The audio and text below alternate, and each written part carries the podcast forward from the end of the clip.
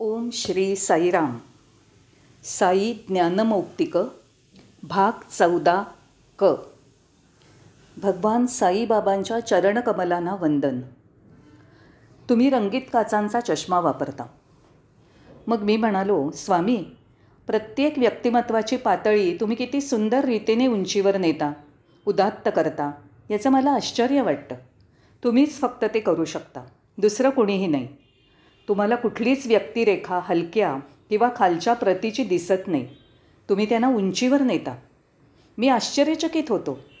मी आनंदून म्हणालो. तेव्हा बाबांनी उत्तर दिलं अनिल कुमार माझ्यासाठी सगळे चांगलेच असतात. सर्वजण मला चांगलेच दिसतात.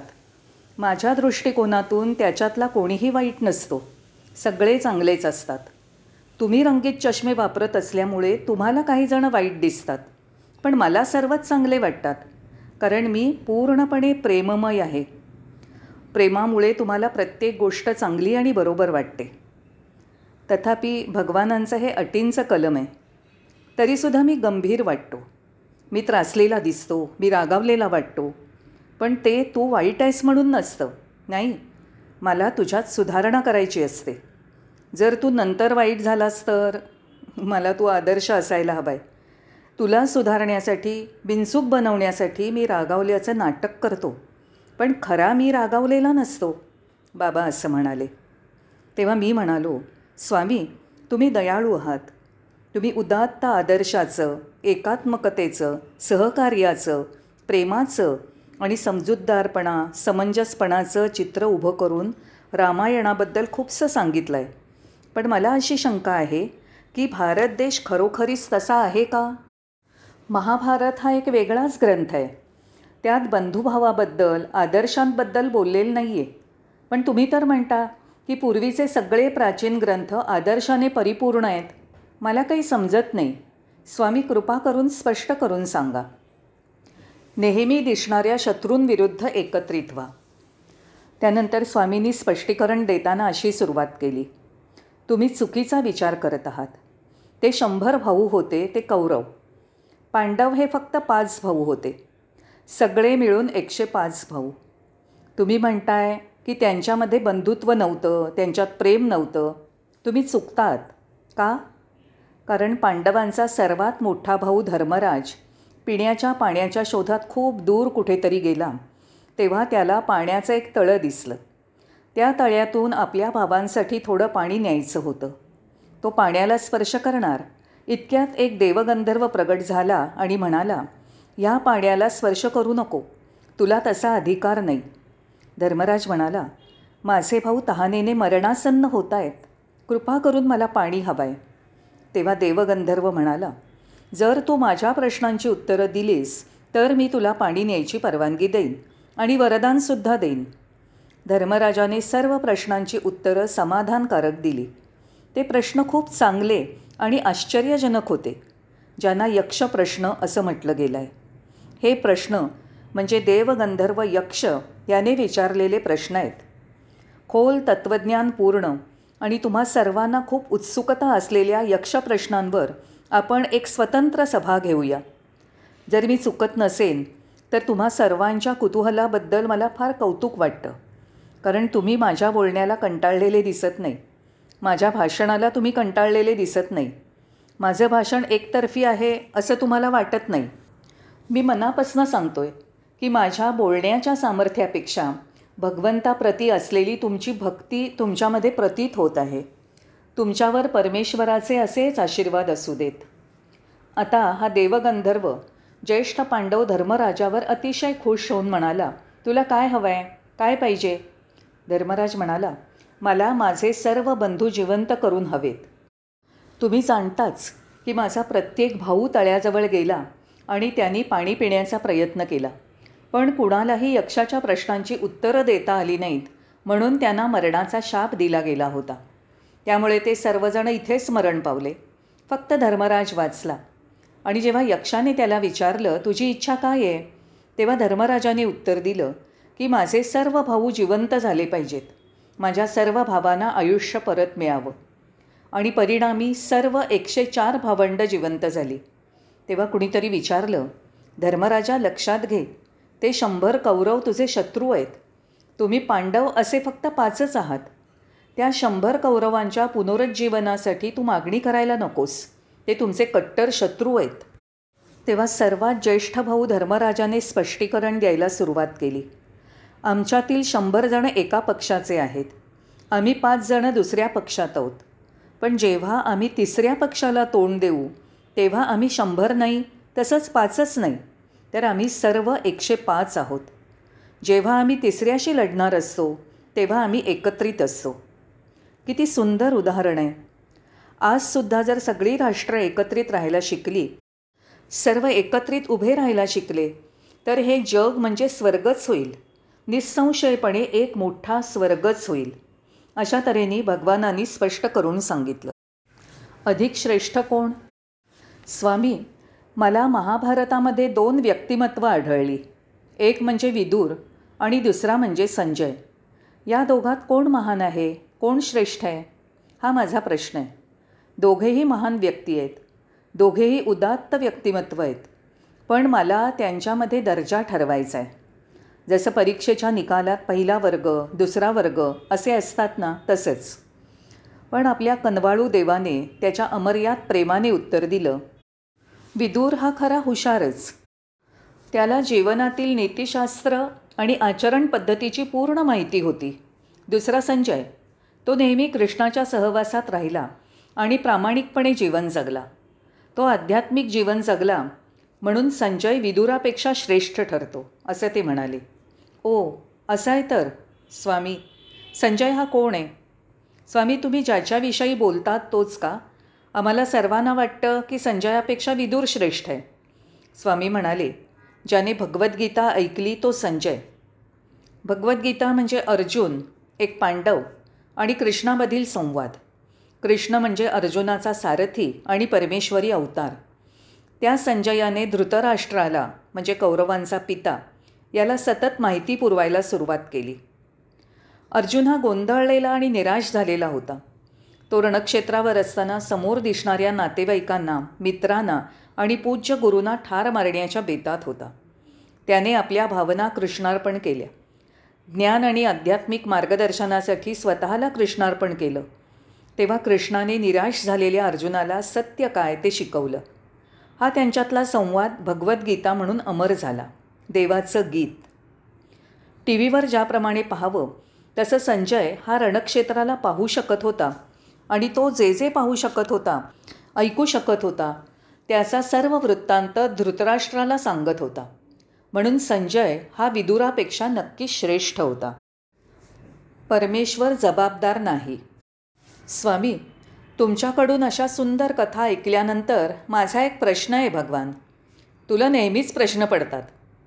चल विचार. काय आहे तुझा प्रश्न? स्वामी प्रलय म्हणजे काय? प्रलय म्हणजे विनाश. मग मानवतेचा विनाश हा माणसांच्या कर्मांमुळे होतो की देवाच्या इच्छेने होतो? तो कसा काय घडून येतो? मानवतेचा नाश कसा घडून येतो? माणसांच्या चुकीने की देवाच्या इच्छेने? परमेश्वर कधीही त्याची चूक मान्य करणार नाही. तो नेहमीप्रमाणे स्वतःचंच म्हणणं उचलून धरेल. मग त्यांनी माझ्याकडे दृष्टिक्षेप टाकून ते म्हणाले विनाश ही माणसाचीच चूक आहे. त्याला परमेश्वर जबाबदार नाही. ओह आलं लक्षात. मग देवाची भूमिका काय असते?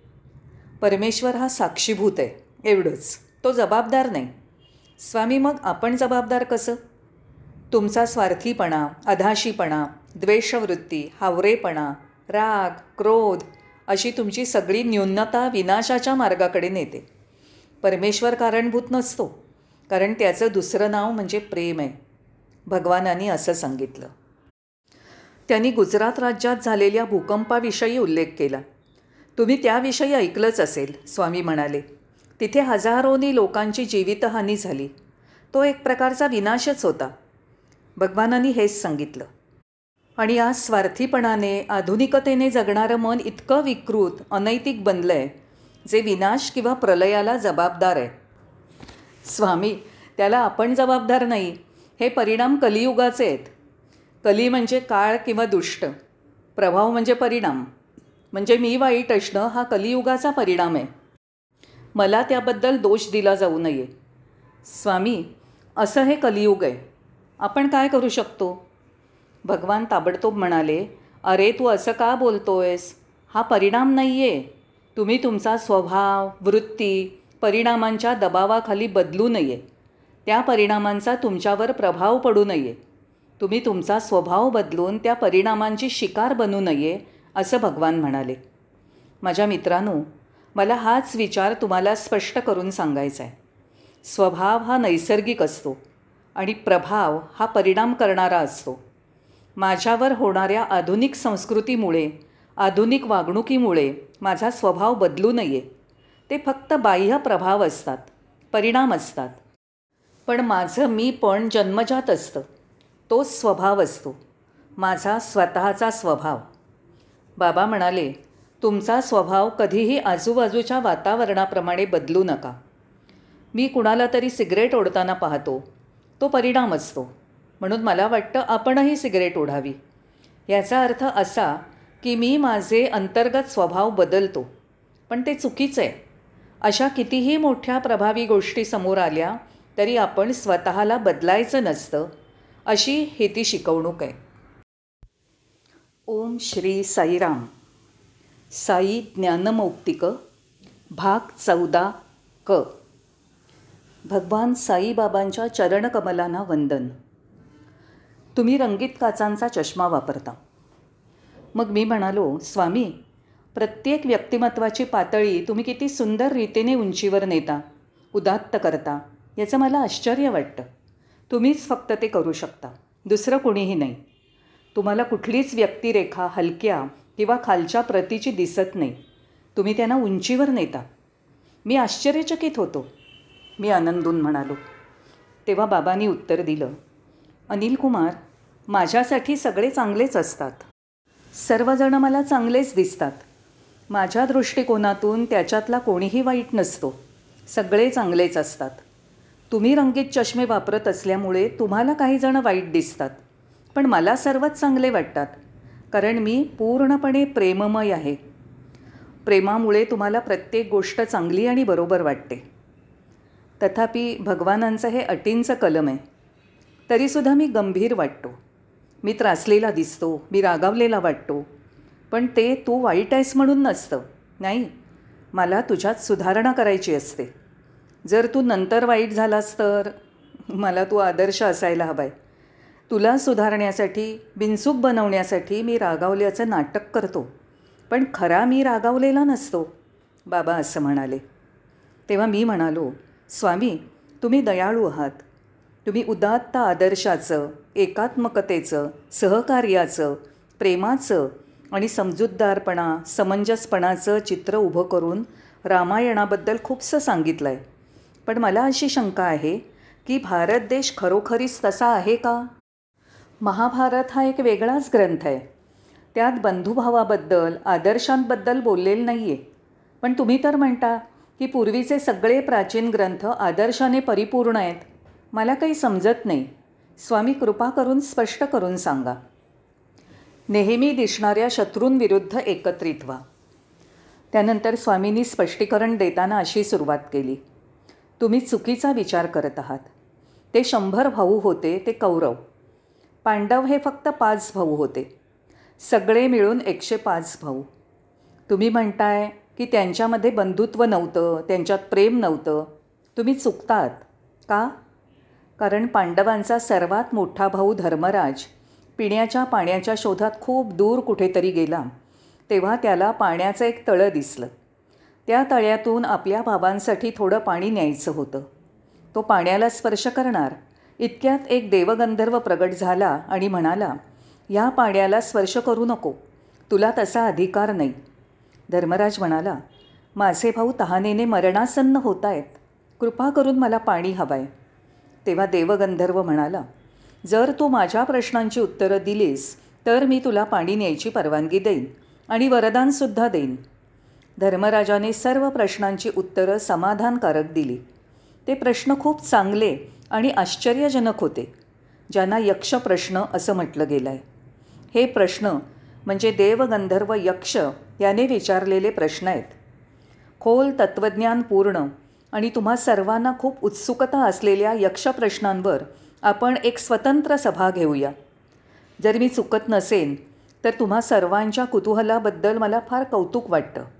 कारण तुम्ही माझ्या बोलण्याला कंटाळलेले दिसत नाही.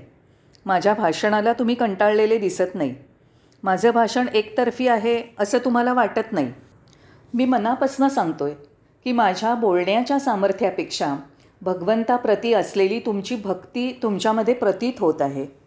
तुमच्यावर परमेश्वराचे असेच आशीर्वाद असू देत. आता हा देवगंधर्व ज्येष्ठ पांडव धर्मराजावर अतिशय खुश होऊन म्हणाला तुला काय हवं आहे काय पाहिजे? धर्मराज म्हणाला मला माझे सर्व बंधू जिवंत करून हवेत. तुम्ही जाणताच की माझा प्रत्येक भाऊ तळ्याजवळ गेला आणि त्यांनी पाणी पिण्याचा प्रयत्न केला. पण कुणालाही यक्षाच्या प्रश्नांची उत्तरं देता आली नाहीत म्हणून त्यांना मरणाचा शाप दिला गेला होता. त्यामुळे ते सर्वजण इथेच मरण पावले. फक्त धर्मराज वाचला. आणि जेव्हा यक्षाने त्याला विचारलं तुझी इच्छा काय आहे? तेव्हा धर्मराजाने उत्तर दिलं की माझे सर्व भाऊ जिवंत झाले पाहिजेत. माझ्या सर्व भावांना आयुष्य परत मिळावं. आणि परिणामी सर्व एकशे चार भावंड जिवंत झाली. तेव्हा कुणीतरी विचारलं धर्मराजा लक्षात घे. ते शंभर कौरव तुझे शत्रू आहेत. तुम्ही पांडव असे फक्त पाचच आहात. त्या शंभर कौरवांच्या पुनरुज्जीवनासाठी तू मागणी करायला नकोस. ते तुमचे कट्टर शत्रू आहेत. तेव्हा सर्वात ज्येष्ठ भाऊ धर्मराजाने स्पष्टीकरण द्यायला सुरुवात केली. आमच्यातील शंभर जण एका पक्षाचे आहेत. आम्ही पाच जणं दुसऱ्या पक्षात आहोत. पण जेव्हा आम्ही तिसऱ्या पक्षाला तोंड देऊ तेव्हा आम्ही शंभर नाही तसंच पाचच नाही. तर आम्ही सर्व एकशे पाच आहोत. जेव्हा आम्ही तिसऱ्याशी लढणार असतो तेव्हा आम्ही एकत्रित असतो. किती सुंदर उदाहरण आहे. आजसुद्धा जर सगळी राष्ट्र एकत्रित राहायला शिकली सर्व एकत्रित उभे राहायला शिकले तर हे जग म्हणजे स्वर्गच होईल. निःसंशयपणे एक मोठा स्वर्गच होईल अशा तऱ्हेने भगवानांनी स्पष्ट करून सांगितलं. अधिक श्रेष्ठ कोण? स्वामी मला महाभारतामध्ये दोन व्यक्तिमत्व आढळली. एक म्हणजे विदूर आणि दुसरा म्हणजे संजय. या दोघात कोण महान आहे? कोण श्रेष्ठ आहे? हा माझा प्रश्न आहे. दोघेही महान व्यक्ती आहेत. दोघेही उदात्त व्यक्तिमत्व आहेत. पण मला त्यांच्यामध्ये दर्जा ठरवायचा आहे.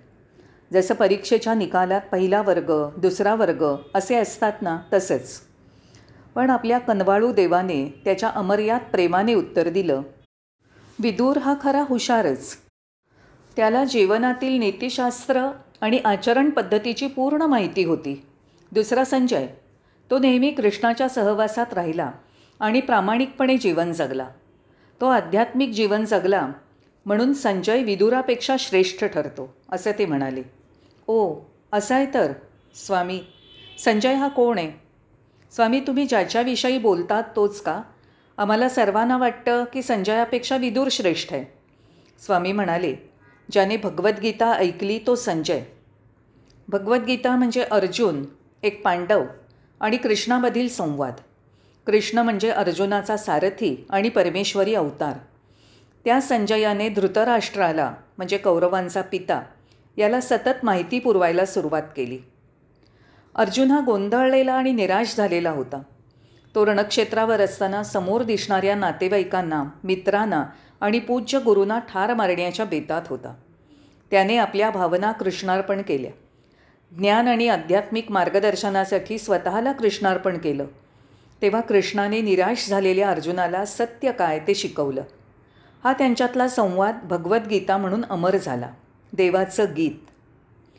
टी व्हीवर ज्याप्रमाणे पाहावं तसं संजय हा रणक्षेत्राला पाहू शकत होता. आणि तो जे जे पाहू शकत होता ऐकू शकत होता त्याचा सर्व वृत्तांत धृतराष्ट्राला सांगत होता. म्हणून संजय हा विदुरापेक्षा नक्की श्रेष्ठ होता. परमेश्वर जबाबदार नाही. स्वामी तुमच्याकडून अशा सुंदर कथा ऐकल्यानंतर माझा एक प्रश्न आहे भगवान. तुला नेहमीच प्रश्न पडतात. चल विचार काय आहे तुझा प्रश्न? स्वामी प्रलय म्हणजे काय? प्रलय म्हणजे विनाश. मग मानवतेचा विनाश हा माणसांच्या कर्मांमुळे होतो की देवाच्या इच्छेने होतो? तो कसा काय घडून येतो? मानवतेचा नाश कसा घडून येतो? माणसांच्या चुकीने की देवाच्या इच्छेने? परमेश्वर कधीही त्याची चूक मान्य करणार नाही. तो नेहमीप्रमाणे स्वतःचंच म्हणणं उचलून धरेल. मग त्यांनी माझ्याकडे दृष्टिक्षेप टाकून ते म्हणाले विनाश ही माणसाचीच चूक आहे. त्याला परमेश्वर जबाबदार नाही. ओहो आलं लक्षात. मग देवाची भूमिका काय असते? परमेश्वर हा साक्षीभूत आहे एवढंच. तो जबाबदार नाही. स्वामी मग आपण जबाबदार कसं? तुमचा स्वार्थीपणा अधाशीपणा द्वेषवृत्ती हावरेपणा राग क्रोध अशी तुमची सगळी न्यूनता विनाशाच्या मार्गाकडे नेते. परमेश्वर कारणभूत नसतो कारण त्याचं दुसरं नाव म्हणजे प्रेम आहे. भगवानांनी असं सांगितलं. त्यांनी गुजरात राज्यात झालेल्या भूकंपाविषयी उल्लेख केला. तुम्ही त्याविषयी ऐकलंच असेल स्वामी म्हणाले. तिथे हजारोनी लोकांची जीवितहानी झाली. तो एक प्रकारचा विनाशच होता. भगवानांनी हेच सांगितलं.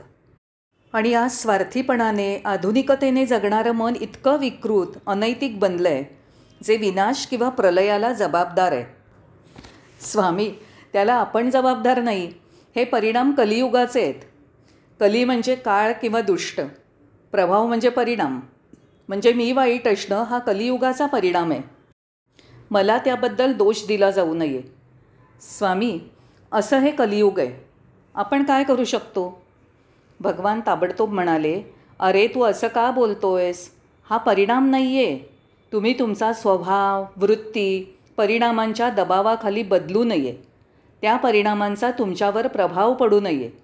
तुम्ही तुमचा स्वभाव बदलून त्या परिणामांची शिकार बनू नये असं भगवान म्हणाले. माझ्या मित्रांनो मला हाच विचार तुम्हाला स्पष्ट करून सांगायचा आहे. स्वभाव हा नैसर्गिक असतो आणि प्रभाव हा परिणाम करणारा असतो. माझ्यावर होणाऱ्या आधुनिक संस्कृतीमुळे आधुनिक वागणुकीमुळे माझा स्वभाव बदलू नये. ते फक्त बाह्य प्रभाव असतात परिणाम असतात. पण माझं मी पण जन्मजात असतं. तोच स्वभाव असतो. माझा स्वतःचा स्वभाव. बाबा म्हणाले तुमचा स्वभाव कधीही आजूबाजूच्या वातावरणाप्रमाणे बदलू नका. मी कुणाला तरी सिगरेट ओढताना पाहतो. तो परिणाम असतो. म्हणून मला वाटतं आपणही सिगरेट ओढावी. याचा अर्थ असा की मी माझे अंतर्गत स्वभाव बदलतो. पण ते चुकीचं आहे. अशा कितीही मोठ्या प्रभावी गोष्टी समोर आल्या तरी आपण स्वतःला बदलायचं नसतं. अशी ही ती शिकवणूक आहे.